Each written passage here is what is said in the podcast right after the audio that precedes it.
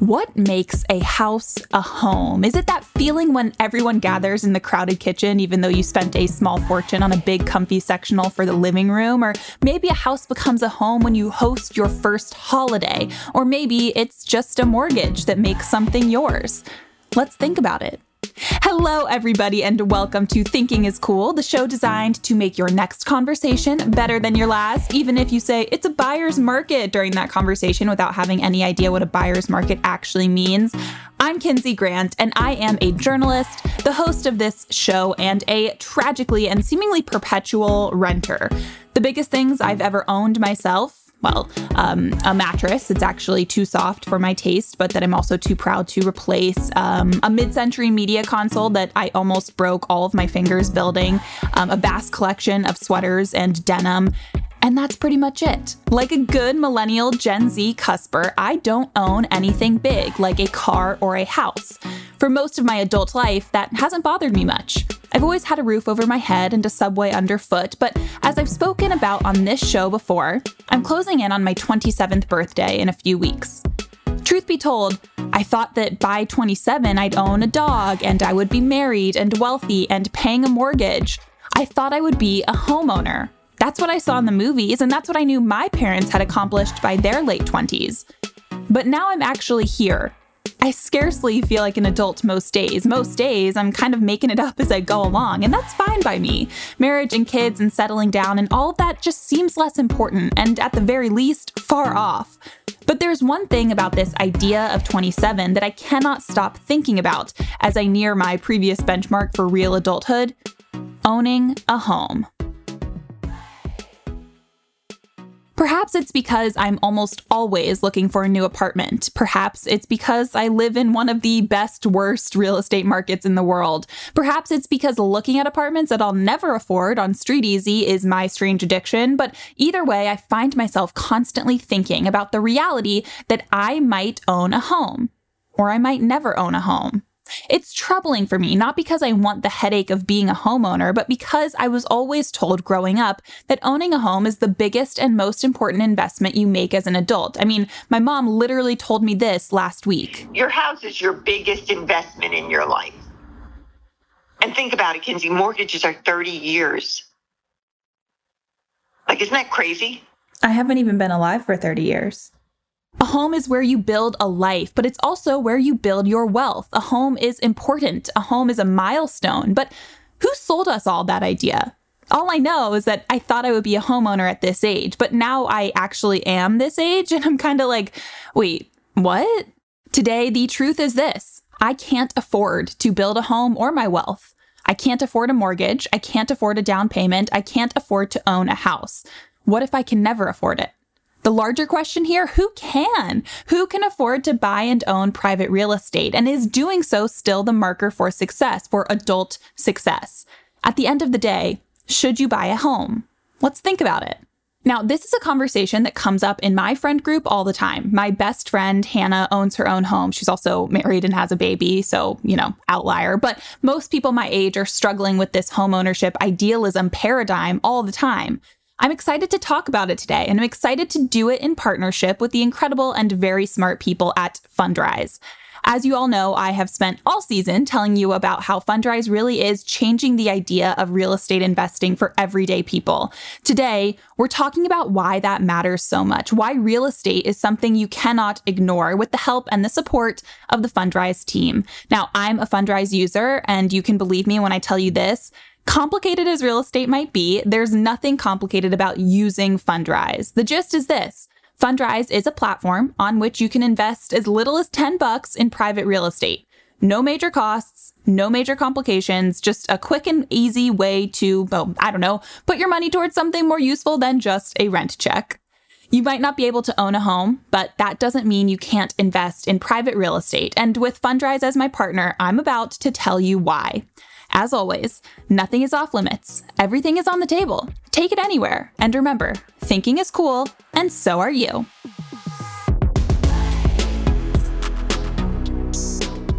Growing up, I thought that adulthood would be a lot more linear. Go to college, get a job, save a bunch of money, get promoted, buy a house, settle down. This was the way the world worked, and I anticipated it would work that way for me too. But now I know that adulthood is anything but linear. I have had three jobs since I graduated. I've saved in fits and bursts and never very methodically. I've lived in three different apartments and gotten a handful of promotions. And all of that happened in torrents. There's no right way to grow up and settle down.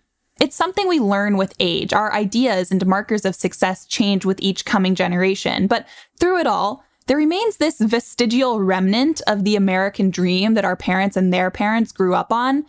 Owning a home is as important emotionally as it is financially. That's where I want to start today. I want to deconstruct and unpack the idea that home ownership is this ultimate kind of goal. Because faced with the reality that I might never own my own home, and more on that in a few minutes, I'm struggling to fully comprehend why I find that reality so devastating. Why do I care? Well, because history told me that I should. Allow me to explain, drawing on a piece that I read in The Atlantic. Historians, by and large, agree that 20th century housing policies made us feel the way that we feel about homeownership. See, following the Great Depression, the government subsidized the creation and consumption of single family homes. With that, the American dream morphed and evolved into an ideal focused centrally on the idea of buying your own house and turning that house into a home. When I was exploring the root cause of this deeply held belief, I did the obvious thing for anyone hoping to glean insight into something cultural and unspecific. I went to twitter.com. There, I got to DMing with Katie Gatti, who is a longtime internet friend of mine and a personal finance blogger. She runs Money with Katie, and she just put out her inaugural podcast episode about, you guessed it, owning real estate. So here is some of what Katie had to say. You could point to this cultural thing that's super ingrained in the United States. This idea of rugged individualism that we're a nation that pulls itself up by its bootstraps. And even George W. Bush was quoted saying that, you know, we're a nation of owners. And I think it's definitely baked into the rhetoric in the US. And that's really hard to escape, right? Like the cultural soup that you grow up in, it can feel like they're your beliefs and your ideas, even when you're really just internalizing these kind of cultural norms.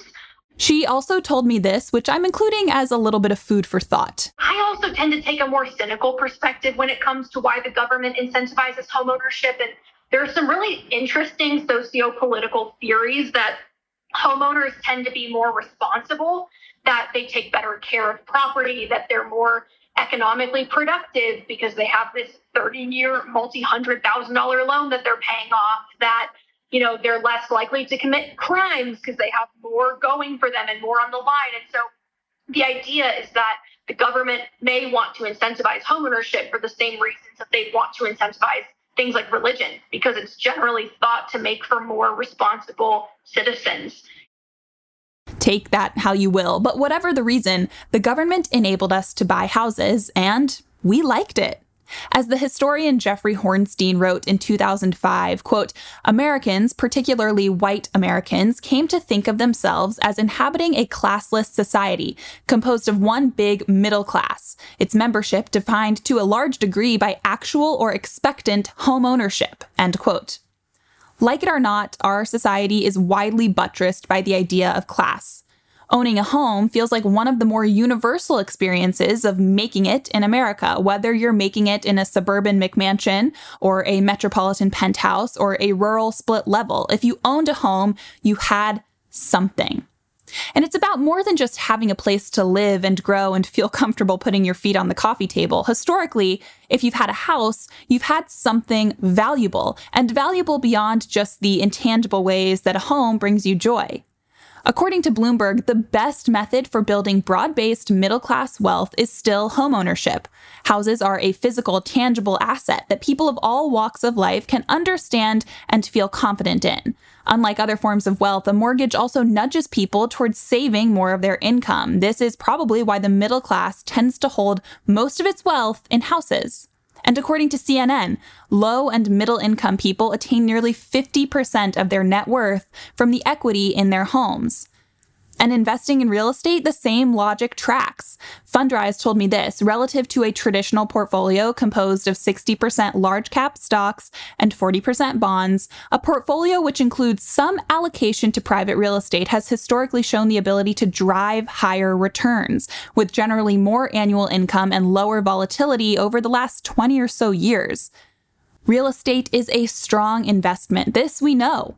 Beyond that, though, homeownership is lauded as an intergenerational, sustainable cornerstone of American wealth building, both financial and emotional, and it has been for generations. But what's that saying? I think it's something like um, change is the only constant. Yeah, that's it.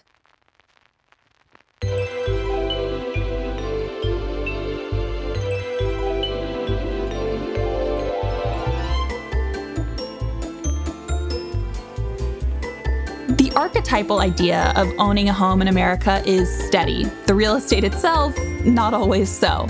Let's take a moment to consider the ways homeownership and even just the act of finding a house to buy have changed. Our first lesson in modern real estate is this Buying a home outright will always be a risky endeavor. Today, especially, the housing market is an overheated, whirling dervish of record setting prices in some markets and nightmarish competition in others. Part of that is because of ye old pandemic.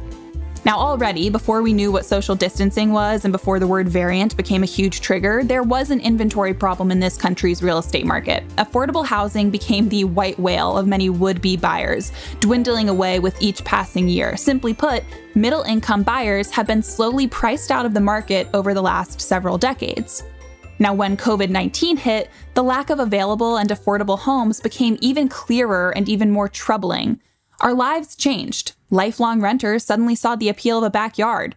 City folk headed for the burbs, where the work from home life might be a little easier. And as I talked about last season on this show, gobs of people moved across the country to new cities to put down roots. It soon became clear that this was a seller's market. Homes in cities like Austin, Texas would be sold within 24 hours of listing. Everybody wanted a house in a hotspot, and the prices, they showed as much. According to Forbes, page per property views on real estate platforms like Realtor and Zillow were up over 50% year over year, almost everywhere earlier in 2021. Inventory in America's 100 top metro markets has been shrinking since March, along with days on the market and the gap between list to sale price. It's worth noting that prices have leveled out some across the country as we settle into something closer to normal than we've seen in a long time. In April, the median listing price increased 17.2% year over year, per the Wall Street Journal. In June, the median listing price increased 12.7% year over year. So shrunk a little, but still 12.7% more. You get the idea. That's part of why real estate and where you buy it have become a hotspot for Think Boys during this season of Here's a Thread it felt as if, though, suddenly real estate was a cool and smart thing to talk about. Maybe it's because we were stuck in our houses. Maybe it's because we drained the crypto tank and weren't ready for Web3 yet. Maybe it's because of those interest rates we keep hearing about. But maybe, just maybe, it's because real estate can be just as fascinating and risky an investment as anything else we love to hate on Twitter. Consider this from the Washington Post. Quote, while low interest rates have fueled a lot of this demand, they've also generated a lot of competition. Real estate investors are not only competing with everyday homebuyers, but also corporate investors with deep pockets. With so many dollars chasing so few properties, you'll probably pay a premium price, which dramatically curtails your potential profit margin. If the economy takes a downturn or interest rates rise, the property could depreciate for reasons entirely out of your control. End quote. I've always been told, like I told you earlier, that investing in a home of your own is the ultimate investment. It's a wealth builder and it's reliable and it's a rock solid adult thing to do. It's importantly a way to diversify your investments out of just the bonds and stocks and crypto you already own. It's physical and that makes it different. But there's an interesting limiting factor to that knowledge that I had not really considered until I started researching this episode. A big problem with homeownership as an investment strategy is a lack of diversification. Real estate can diversify your portfolio, but it can also hamstring you big time. Katie? If your net worth is $400,000 and 390,000 of that is tied up in your primary residence and the other 10,000 is sitting in your checking account in case your HVAC unit breaks, you are in a very risky financial position because 98% of your wealth is tied up in a single asset and not a single asset class. You're not invested 98% in real estate generally. You're invested 98% in one single property. If I told you I was going to invest $300,000 in a single stock, you would tell me I was crazy. But for some reason, when it comes to homes, we just we throw that out the window and we celebrate this giant bet on a single asset. That is, of course, if you buy a home. I think you probably know where we're going next renting versus owning. When you try to understand the nature of our very American approach toward home ownership, one of the first bits of discourse you encounter is the renting versus owning debate. I'll let the New York Times explain the ground rules for said debate. Quote, renting doesn't tie you down, nor does it require a huge down payment. On the other hand, buying can be a profitable long term investment with tax benefits. End quote. It's about that cost benefit here, but there's more to the story than something as binary as owning versus renting. I'm going to read you a bit from a very good piece that I found in The Atlantic. All right, here goes. America conceives of itself as an ownership society. Nearly two thirds of US households own their home, and the idea of renting is inseparable from ownership in the US context. Renting is given meaning by its relationship to ownership. It's how you live if you can't afford or aren't yet ready to own. America treats renting as it has treated the minimum wage for the past several decades unworthy of serious concern, just a phase in young people's lives, and a long term outcome only for those unwilling to pull themselves up by their bootstraps. This perspective is a big part of why renters enjoy so few protections and why the US showers roughly $150 billion on homeowners each year, but only a fraction of that on renters, despite renters having about half the median household income of owners. Now, I can sit in front of this microphone and tell you how important it is to consider real estate as an investment all day long, but the fact of the matter is this not everyone can consider real estate as an investment. Not everyone can even think of it. When I started mulling over this question, should I buy a house, and better yet, will I ever be able to expect I can buy a house, I did the natural thing. I called my favorite licensed real estate broker, my mom, Janet Grant. She's been a broker at home in Florida for decades and has always been my go to when I need yet another explanation of the word escrow. So I called my mom to talk about real estate in the modern context, and she's the one who inspired me to start thinking about this renting versus owning discourse. We talked about my reality, I don't have money for a down payment anywhere, let alone in New York City where I live. Here's part of our conversation. Think about how many payments you have made in rent in New York added up and realize all that money has gone down the drain. yeah. Because you didn't have a down payment to buy something. Interjecting to throw in something my sister also said to prove that yes, we were clearly raised by the same people. It's really nice to know that you're not throwing your money away every month, but you're building equity in something that you own. And I think that that feeling is even bigger now that I'm renting after owning because I know what it's like to build equity instead of kind of throwing money away each month. Okay, now back to my mom who's about to shatter my world in a handful of sentences. And in New York, it's a little different because you have all the the fees and the insurances and whatever, but still add up the money. Just let's say roughly $25,000 a year, and that's low, right? Oh Times God. four years, right? Oh my God. You've you've put you've taken a hundred thousand dollars and dumped it down the drain. Now, what you're about to hear isn't going to be pretty. In fact, it's going to be incredibly startling. And I want to preface it by saying that I have not lived a particularly outrageous life since I graduated college. I've lived in great neighborhoods, yes, but no super fancy apartments, mostly walk ups, only one spot with laundry in the building. Now, moms are always right, especially when it comes to math. According to the really horrifying calculations I did, I have spent $92,780 on rent since I moved to New York City in 2017. That money, $92,780, that could be 20% down on a $450,000 home. But that $92,780 wasn't paid in a lump sum. It's been paid in small chunks every month for about four and a half years. I can't afford to save for an actual down payment because that rent, it happens every single month. That rent payment inches higher every year. That rent payment looms heavily over my monthly finances. There's an important caveat here, though, and it has to do with reframing our idea of what wasting money really means. Katie? Usually, when people say rent is throwing your money away, what they mean is that rent is an unrecoverable cost. That at the end of your 12 month lease, you have nothing to show for your money except for, you know, like the roof that was over your head for 365 days. And as an aside, the funny thing about this, like rent versus buy debate, is that it's really the only place that I can think of where this argument is used.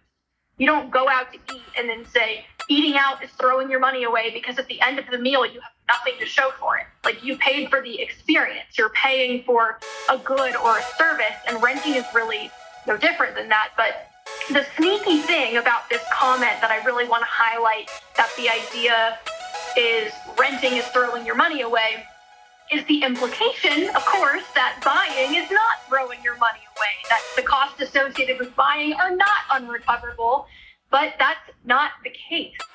The majority of your expenses when you buy a home are unrecoverable in that they don't directly build any equity. What Katie means is this there are so many costs associated with home buying that we fail to account for when we look at the surface level property taxes, mortgage interest, insurance, maintenance, closing costs, broker costs. If you want to cover all of those costs and make a solid return on the investment you made in buying that home, you have to sell at a pretty steep rate of appreciation.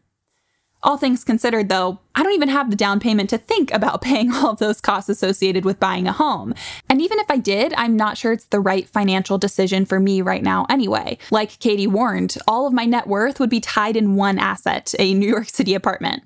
I, ladies and gentlemen, am the textbook millennial. I am stuck between a rock and a hard place. The rock is the fact that it costs way more today to buy a house than it used to, and the hard place is that I am throwing money at a landlord every month instead of using it to buy a house. Culturally, buying a house is still important to me. Financially, doing so seems impossible. I was talking about this with my favorite millennial and favorite former homeowner who is now a reluctant renter moving to New York City this fall, my sister, Dr. Madison Grant. I think we millennials kind of have it worse than a lot of generations. And I know everyone says that, but we kind of got dumped out of college into a very weird uh, state of the economy. And so it's hard to get caught up in a way that you can collect enough money for a down payment. My sister is right. It's important to read the macroeconomic room here to understand why. So I'm handing the mic to Katie again. You can see this even in just the last 20 years. Like the median income in the year 2000 for a middle class family was $78,056. And the median income for a middle class family in 2016 was $78,442. So that means when you adjust for inflation, the average income for the middle class actually went down. And people will often point to that, that wage stagnation and student loan debt, and you know that these are two major reasons why millennials are behind their parents financially. Compound that reality I mentioned before that we are coming of age with tons of pressure, but really no means to buy a home, with the crushing fact that younger generations in America are saddled with debt, student loan crisis, that our parents never really encountered and also wage stagnation, and also the general melee of personal finance today. And you have this perfect storm of a generational mismatch of expectations. I was born in 1994. It was early enough that my parents and society at large taught me that homeownership was an unequivocally good thing that I would soon enjoy. It was late enough that reality kicked in to show me that the dream of homeownership was perhaps always going to stay as such a dream. Let's talk about that.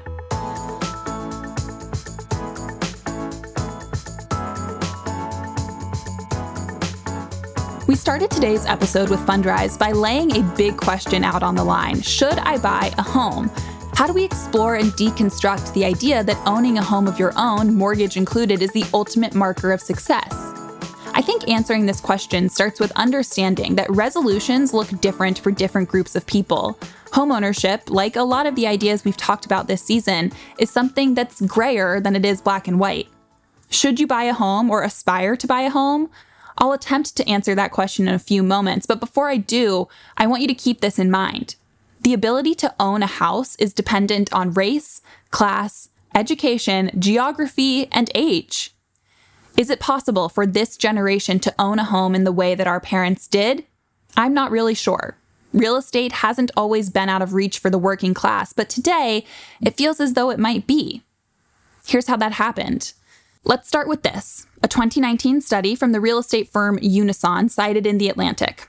Unison calculated how long it would take to save up a 20% down payment on the median home in any given city by squirreling away about 5% of that city's gross median income per year. Nationally, the gap between income and home value has been rising. According to the calculations, it took nine years to save up a down payment in 1975. Now, it takes 14 years. And that's the aggregate takeaway. If you consider the stats in cities generally considered to be where the jobs are, you might get even more spooked. In Los Angeles, it would take 43 years to save up for a down payment. In San Francisco, 40. In San Jose and San Diego, 31. In Seattle and Portland, 27 and 23, respectively. And in the East, New York and Miami top the list. They each require 36 years to save up that down payment. As a reminder, this study relied on saving just 5% of a city's median income, which isn't always what people do, but still, judging by those 2019 numbers, I would be well into my 50s by the time that I could afford a down payment here in New York City. If you're a median earner in a big city with great jobs but a trash real estate market, you might expect to afford a home in your 60s or 70s, if ever. Obviously, people buy homes earlier than their twilight years, but the means of doing so often chalked up to good stock options in your company or a loan from a wealthy benefactor, the bank of mom and dad. Back to my own mom. It is very hard for people to be able to buy a home because the biggest thing is getting a down payment. Because if you can't get 20%, then you have to pay private mortgage insurance, which adds to your payment. You know what I mean? If you can only get, and then if you don't have rich parents, most most people buy homes are lent money down payments by their parents. It seems like a self fulfilling prophecy for inequality. Yeah. Oh, definitely. According to a recent Harvard study, rising house prices, increased interest rates, stricter underwriting standards, and significant student loans and credit card debt have made it harder for younger would be homeowners to build up savings needed for down payments and closing costs. The only surefire way to go from would be to homeowner Young people who received money from their parents, regardless of what for, were more likely to become homeowners during their lives, that Harvard study found. And unsurprisingly, wealthier and whiter populations transferred money to their children more frequently. That has ripple effects, as you might expect. The biggest of those ripples? We are compounding racial and socioeconomic wealth gaps with generational wealth gaps. According to The Atlantic, quote, Largely as a consequence of housing prices, Generation X held less than half as much wealth in 2019 as baby boomers of the same age did two decades earlier, and millennials are on course to hold even less, end quote. And from Bloomberg, quote, a recent analysis by the Center for Household Financial Stability at the Federal Reserve Bank of St. Louis found that millennials have 34% less wealth than would have been predicted from the experience of earlier generations. The gap is much larger for those without a bachelor's degree. Many analysts have zeroed in on housing as the reason millennials have failed to match their predecessors. As of 2019, millennials owned only 5% of the US housing stock, compared with 15% for the previous generation at the same age, end quote. And from CNN, Quote, nearly 70% of millennials, according to a 2019 study from the rental platform Apartment List, say they cannot afford a house due to rising prices.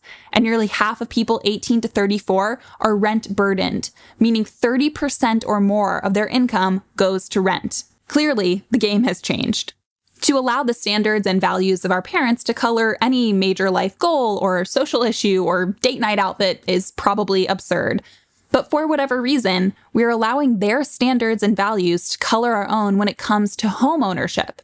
They viewed buying a home as a very noble but very expectable box to tick. They also had a very different set of macroeconomic circumstances. And for that reason, I think it's high time we reconsidered homeownership as the ultimate marker of American success. As you know, I am a renter in a city of renters. So I asked my mom what she thought buying a home meant. Buying a house is a big thing, but I don't know. Like Madison bought a house, and I wouldn't say it made her an adult, would you? Absolutely not. There's exceptions. Madison, my sister, and the former homeowner I'm closest to in this world, bought her first home with a little help in her late 20s in Athens, Georgia, and sold it about two years ago. I love her, but I don't think having a mortgage instead of a rent check due every month made her any more of an adult. It was a sound financial decision, but it didn't seal her financial potential or fate. Owning a home makes sense sometimes. But I think I'm wrong to burden myself with this reality that I might not ever own a home myself. It shouldn't be a burden. Why does it matter? I have a roof over my head, have appreciating assets, and best of all, I have options. More options than ever, options everywhere, options to build wealth on my own terms.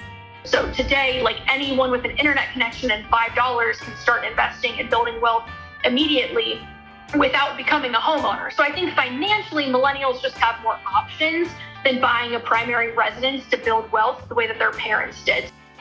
Owning a home, renting a home, living in a van, couch surfing, none of these things makes or breaks your potential. You can, well, I'll just let Katie explain it. She put it really well. So you can invest in real estate without owning a home. Like you can buy public REITs. Um, I personally invest in a crowd-funded real estate platform called Fundrise, and I rent, so I don't own a primary residence, but I do have real estate exposure. It's just not through owning a house, right? And you know, you can even buy rental properties and rent them out for cash flow without buying a primary residence. As a fellow Fundrise user, Katie makes a really important point. The democratization of investing that we've talked about quite a lot this season means that everyday people like you and like me can now participate in the upside of investments traditionally cordoned off for the mega wealthy. Real estate, thanks to platforms like Fundrise that Katie mentioned, is no exception. Fundrise told me this pensions and endowments have on average 28% of their portfolios allocated to private market alternatives. Individual portfolios currently have less than 5% on average, according to McKinsey. And Fundrise, they plan to close that gap. See, Fundrise has the same kind of thesis driven approach to acquiring high quality assets as more traditional private equity funds like, say, Blackstone or Starwood. They're all focused on locations and asset types with the potential for outsized growth. But Fundrise is designed to serve individual investors, while the others are designed to serve institutional investors like billion dollar sovereign wealth funds and big endowments. Plus, Fundrise and platforms like it have this super intense focus on technology, which makes the investing process not only more direct, but also a whole lot cheaper for you and me, and that is always a plus.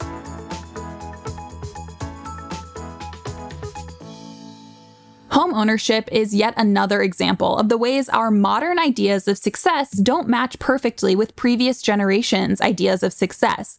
And that's okay. I might never own a home, but that doesn't mean that solutions aren't available to help me participate in the upside of a historically superb investment class like real estate.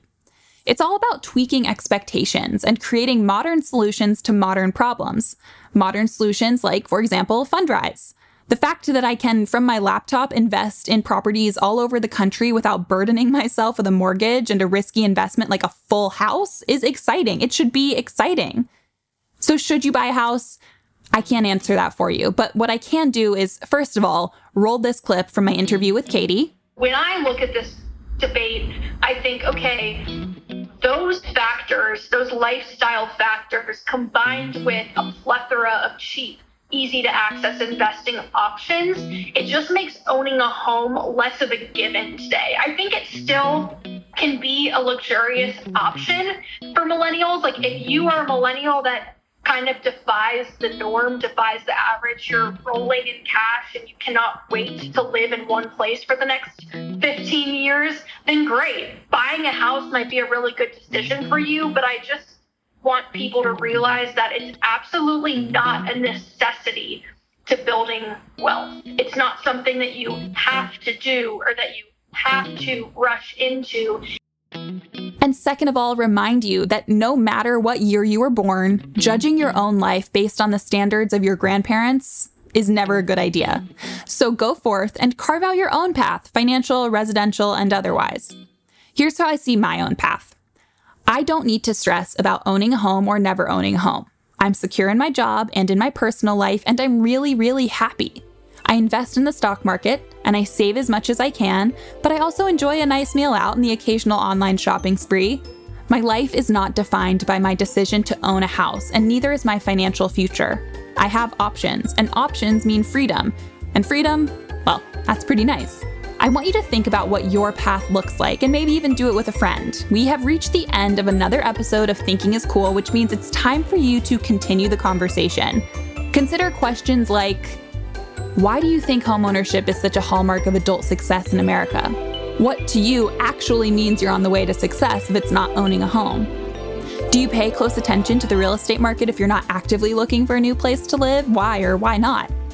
Have you taken full advantage of the plethora of options available to our generation in terms of investing tech? I hope you'll think about it, and I hope you'll let me know how that thinking goes. And most importantly, I hope you'll think about investing on Fundrise. If I've imparted any wisdom on you in this episode, I hope it's that investing isn't a one size fits all thing and that you have options. On Fundrise, anyone can start investing in real estate across the country no matter where you live custom opportunities tailored to custom needs in a very specific macroeconomic moment with account levels ranging from 10 bucks to $100,000. What's not to love? Go to fundrise.com slash think to learn more. And remember, thinking is cool, and so are you. I'm Kinsey Grant, and I will see you next week for my season two finale. That's right, season two finale. Don't miss it.